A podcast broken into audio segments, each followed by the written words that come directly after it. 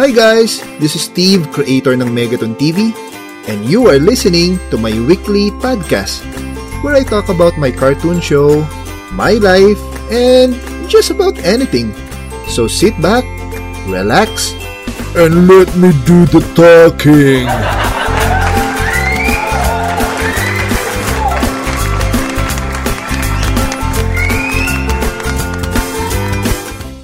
Yo, yo, yo!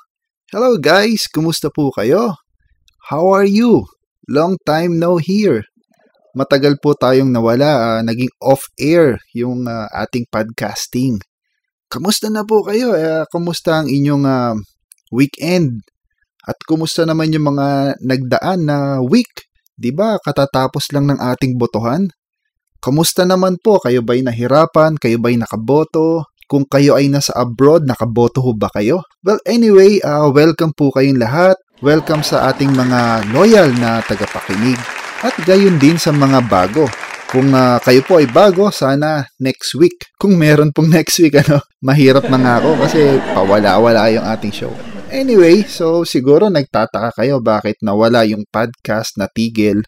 Tapos bakit bumalik uli? Medyo busy lang po kasi sa work Tsaka busy rin sa animation. And uh, busy rin siyempre sa buhay. Kapag medyo kasi kinukulang na ako sa time, ang na-adjust po yung uh, podcast, yun ang nawawala. Eh, ka- kesa mawala yung cartoons, yung animation, yung mga show, ang ina-adjust ko na lang po yung podcast. Yun na lang ang nawawala.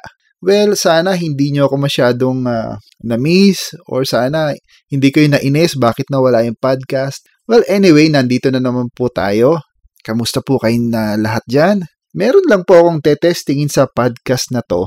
Kung napapansin niyo yung mga podcast ko before, lagi ako may mga special effects, di ba? Itatry ko naman konti lang yung special effect. Tignan natin kung ano yung dating ng podcast, yung, yung tipong nagsasalita lang, konting-konting effects. Well, bakit ko sinusubukan to?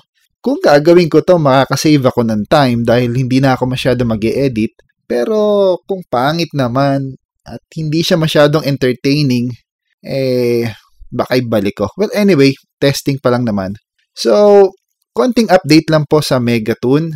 Kung napapansin nyo po na hinto yung ating mga cartoon video, di ba? Na napunta yung mga review. Yung mga review, na pampatalino review. Corny. Uh, kaya po tayo nagkaroon ng mga ng mga product, mga unboxing and review uh, kung hindi nyo pa po napapanood, meron po kasing nag-sponsor noon. Um, nakita niya yung channel ko na maraming nanonood din ng Megatoon. Sabi niya kung gusto ko raw maging uh, mag-review ng kanyang mga product. So, ang, ang tinutukoy ko po yung uh, banggood.com. Kung hindi nyo pa po napapanood yung aking uh, video, pagkatapos po nitong podcast, pumunta lang kayo dun sa channel ko. Hanapin nyo doon uh, type nyo lang doon Banggood uh, review do sa channel ko. Well, ang mga nare-review ko is mga products na interesting, mga kakaibang products, mga products na pwede sa ating mga chikiting at pwede rin sa mga grown-ups. So far, dalawa pa lang nare-review ko. Isa yung brick mug, yung parang Lego mug, tsaka yung solar robot. Yun. So, kung hindi nyo pa po napapanood, eh, panoorin nyo po. At uh, sa mga gustong bumili ng product, kunyari nagustuhan nyo ho yung product, meron pong link dun sa baba ng video. Kapag kinilik nyo po yun, pupunta na kayo direkta dun sa website ng banggood.com. Pwedeng pwede na ho kayong mag, mag-order doon. Ngayon kung kayo naman eh tinatamad, ano? Tinatamad i-search yung video ko doon. O napanood nyo na pero hindi nyo na alam kung nasan dun yung video sa dami pwede kayong pumunta sa megatontv.com sa website ko at i-click nyo lang yung store. Makikita nyo doon yung mga produkto na nire-review ko. Uh, hindi po ako yung nagbebenta nun. Bali, uh, mangyayari lang po, kapag kinilik nyo yun, pupunta kayo doon sa banggood.com. So, kaya ko po ni-review yon para makita ninyo yung product, yung quality, at the same time, para malaman ninyo na legitimate sila, na ibig sabihin, kapag bumili ka online, makakarating sa yung product. Hindi siya bogus, hindi siya peke. Kasi sa panahon ho natin ngayon, nakakatakot na marami diyang mga website na kukunin yung information mo, credit card, magbabayad ka, tapos walang darating na product sa'yo. So medyo ingat-ingat po tayo. So dito sa Banggood, nasubukan ko po to, um, nag-place ng order and nakarating sa akin. Eh, since sponsor ho to, sagot ho nila. Pero I'm sure bibili ho ako ng product nila kasi ang dami hong magaganda doon, mga kakaibang product. Okay, uh, well anyway, uh, uh, speaking of uh, yung mga product na yan, napunta naman tayo sa sa mga review videos. Nagustuhan niyo ba yung mga reviews? Uh, yung iba doon na siguro natutuwa at nakakakita sila ng products na kakaiba. Yung iba naman siguro naboboring, gusto cartoons, no? Siya nga pala, isa sa mga napansin ko dun sa mga videos ko, ang bumebenta ngayon, ibig sabihin ng bumebenta yung maraming nanonood, is yung usapang pera election parody. O, yung iba kasi uh, nagre-react, uh, bakit daw gano'n na siguro pro Binay ako or pro Marojas or what. Pag sinabi ho nating parody, it's uh, ibig sabihin ho niya parang uh, parang OA, parang parang joke. So hindi ho siya dapat seryosohin. It's just an uh, a reflection, a satire. Yung satire ho kasi ano yun eh, uh, mas mataas na level ng pag, ng pagpapatawa. Dapat eh based doon sa topic talaga. So, hindi po seryoso yun. Huwag nyo kung seryoso. Hindi, wala akong inaaway na tao doon na isa lang po akong animator at wala naman akong inaaway doon. And uh, speaking of election, ah, balik ulit tayo sa video before akong magbukas pa na another topic. Gusto ko pong pasalamatan po kayo, lalo na yung mga nag-share ng video. As of this recording, nasa 34,677 views na at may 183 likes. So maraming maraming salamat po. Okay, so balik tayo sa topic ng election. Sa ngayon eh, tapos na yung election. Uh, sana naman yung mga iba't ibang mga uh, tao na sumusuporta ng kandidato katulad uh, kay Grace po, kay Mar, kay Duterte, kay Santiago. Uh, tapos na po yung election. Sana mapunta na tayo dun sa healing process. Huwag na po tayo mag-away-away. Uh, lalo na kunyari hindi ho nanalo yung ating kandidato. Kunyari gusto nating manalo si Grace po, si Binay, si Santiago, si Rojas. Huwag na po tayong maging, maging bitter. Um, magpasalamat na lang po tayo dahil tapos na yung eleksyon. So far, uh, hindi naman ganun naging uh, violent yung election. Naging, uh, sabi nga sa news, mas peaceful than before. So, magpasalamat lang tayo. Tapos na yung process. And let's hope for a better government. And speaking of government, kahit sino po yung iboto nyo doon, like, like say, uh, binoto nyo si Duterte, si Binay, si Mar, kahit sino mang iboto nyo doon at kahit sinong manalo, without our participation, kung hindi po na, natin susuportahan yung government, it's totally useless let's say, ang gusto nyong manalo is si Duterte. Pero, yan, nanalo siya ngayon. Pero hindi ninyo gagawin yung part ninyo para magkaroon tayo ng better government, eh wala ring silbi yun. So, sabi nga nila, yung change nagsisimula sa atin. Yung ating mga leader, tutulungan lang tayo niyan to achieve. Balik tulungan yan eh, 50-50. Tutulungan natin sila, tutulungan nila tayo. So, so ganun. So, sana po, since tapos na election, sana nandun na tayo sa healing process. Let's put aside those um, those uh, pagkakahati-hati and uh, pagtulong-tulungan po nating gawing uh, maganda yung Pilipinas. Sa susunod na eleksyon, iboto niyo po. Naging election na, no? Ah, nangangampanya. Okay, so uh, napansin ko rin ano kasi besides sa Megaton na uh, sa YouTube channel, binibisita ko rin yung uh, yung SoundCloud, yung podcast kung saan ko ina-upload tong uh, mga podcast ko. Napansin ko doon bukod sa sa pinakamaraming listeners, Philippines of course, marami doon mga mga ano uh, sa ibang bansa. Nandiyan yung Japan, nandiyan yung uh, USA, na andyan yung Europe, iba-ibang bansa. And yet, ang language ko naman is Tagalog. So, isa lang ang ibig sabihin nun. Marami ang nakikinig na Pilipino abroad. So, sa mga OFW, maraming maraming salamat po sa pakikinig ng ating show. Hindi ko alam kung saan ninyo pinakikinggan ito, kung sa website ko ba, sa megatontv.com, or nakikinig ba kayo sa sa iTunes kasi available din sa iTunes to. Sa SoundCloud ba, sa TuneIn, at marami pang iba, no? So, kumusta po kayo mga OFW? Uh, speaking of OFW, alam ko po na ano yan eh, kumbaga sa coin may dalawang side yan eh. Merong good side, merong bad side. So, siguro, unahin muna natin yung good side, ano? Ang good side is, uh, you are doing this, alam ko malungkot, ano? Nandiyan kayo sa abroad, nandito sa Pilipinas yung pamilya ninyo, yung kaibigan ninyo.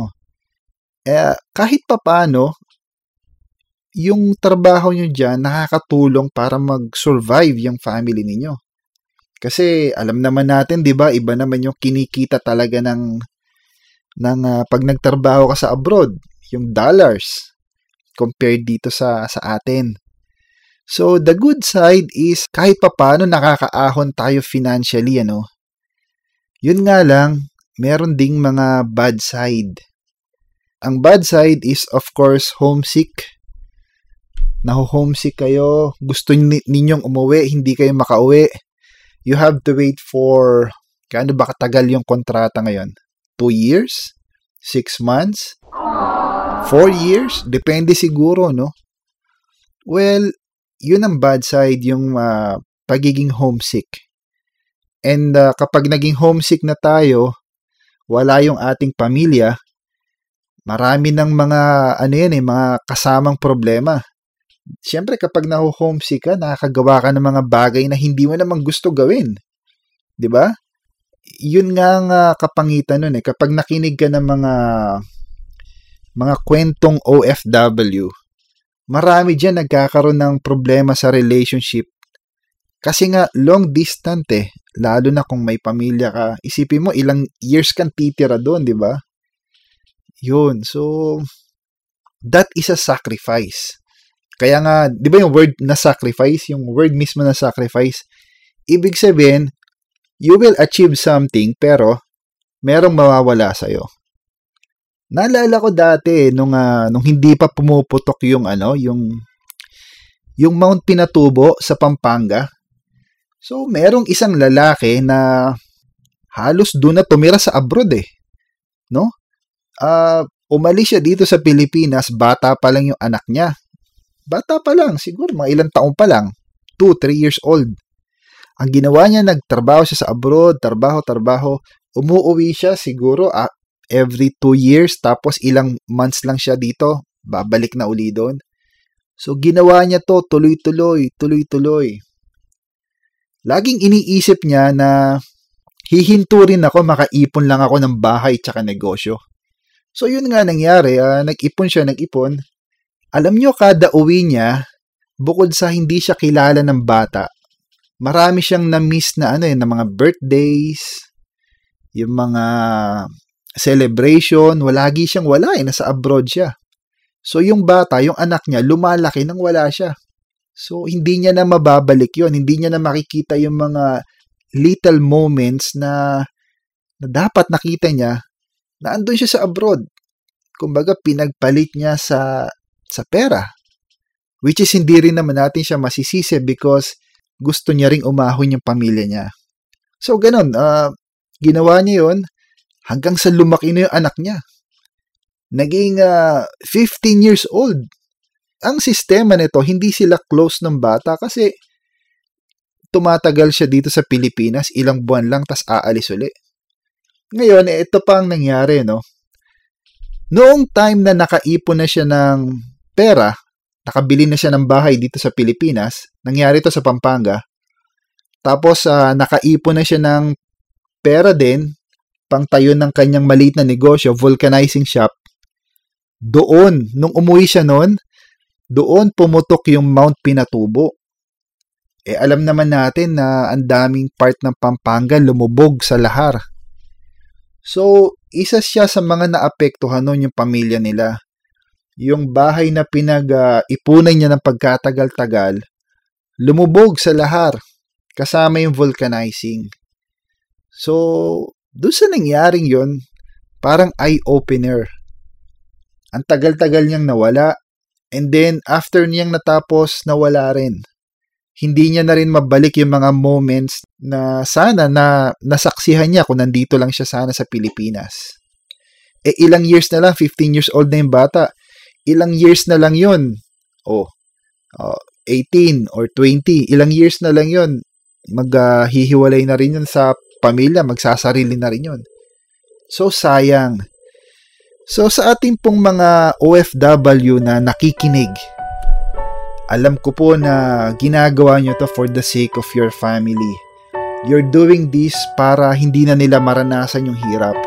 Pero, balansihin nyo rin, isipin nyo rin, is this really worth it? 'Di ba? 'Di ba pag uh, sa mga kasal sinasabi lagi doon na for better or for worse, for sickness or in health.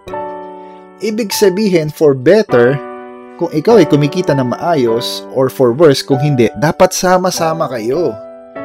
Huwag mo siyang iiwan because of money. May mga bagay na much greater than money. Alam niyo kapag naglalakad ako diyan sa mga sa kahit saan sa Ross Boulevard sa ano nakakita ako ng mga ano yung mga homeless family na halos walang wala sila wala silang uh, cellphone wala silang wala nakatira lang sila sa kariton pero nakikita niyo sila masaya sama-sama so alam ko medyo pangit yung economy natin dito sa Philippines pero siguro kung nakasurvive yung iba, nakasurvive ako, nakasurvive sila, I'm sure kakayanin nyo rin eh, konting abilidad lang. Well, that's better than leaving your family behind. Pero ito po ay opinion ko lang, no? Hindi ko sinasabing mali yung mga OFW or uh, I'm just saying na whenever you leave, sana i-balance nyo rin. Isipin niyo gaano ba ako katagal dapat sa abroad? Kailan, ilang years ba ako mag-spend doon? Wag, wag naman sana ninyong uh, dali na lang doon yung buhay nyo.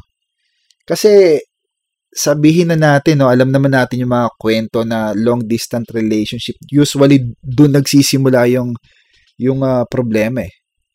So, nagsimula sa pera dahil gusto mong kumita ng pera, naging long distance relationship, ayun, naging broken family in the end. So, balansihin din ho natin.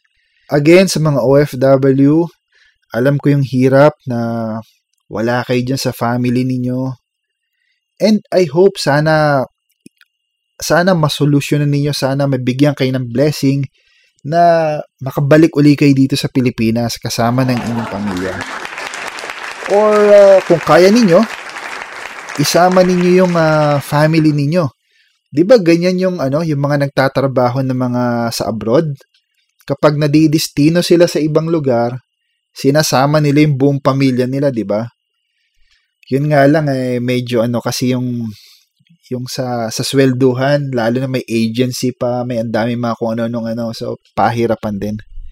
Well, um siguro ang pinaka-message na gusto ko lang sabihin, uh, wala namang mali sa pagiging OFW. Yun nga lang, This is a sacrifice. Sacrifice is a risk. So sana huwag nyo rin sisisihin ba't naging ganun yung buhay nyo. You have to balance time with your family or money. No? So, balansihin nyo rin. Uh, kasi, hindi lang naman yung perang ang involved dito. Siyempre, yung, yung presence ninyo. I'm sure na besides do sa pinadadala ninyong pera sa inyong pamilya, gustong gusto rin nila kayong makasama. 'Di ba? Well, uh, napahaba na ating discussion at uh, parang naging uh, naging naging more on OFW and and uh, and about money. Well, um, gusto ko lang po kayong uh, pasalamatan mga nakikinig, mga OFW Uh, I really hope na makabalik uli kayo dito sa Pilipinas with your family. And uh, I hope na magawa ninyo na solusyon yung mga mga gusto ninyong ipunin. And I hope uh, soon para makabalik ka agad kayo. Okay, so guys, uh, wala na rin po tayong oras. This is just a quick update. And uh, hindi ko mapapangako nandito ako next week for another podcast. Pero I will try. Yun lang po. Maraming maraming salamat. So guys, maraming salamat. This is Steve saying bye-bye.